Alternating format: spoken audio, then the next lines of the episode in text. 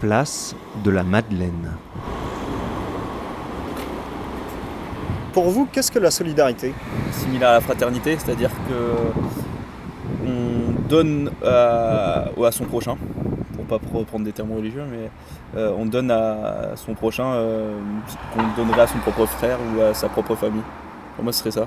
C'est vraiment euh, traiter les autres comme, comme ses propres frères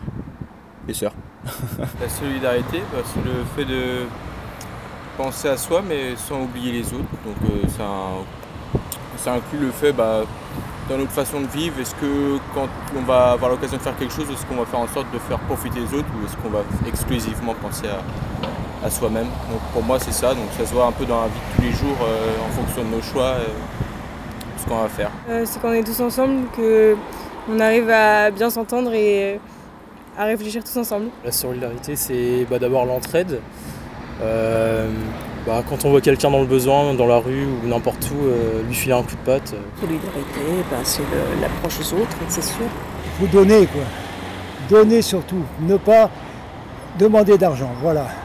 C'est surtout ça. C'est le vrai but, donner.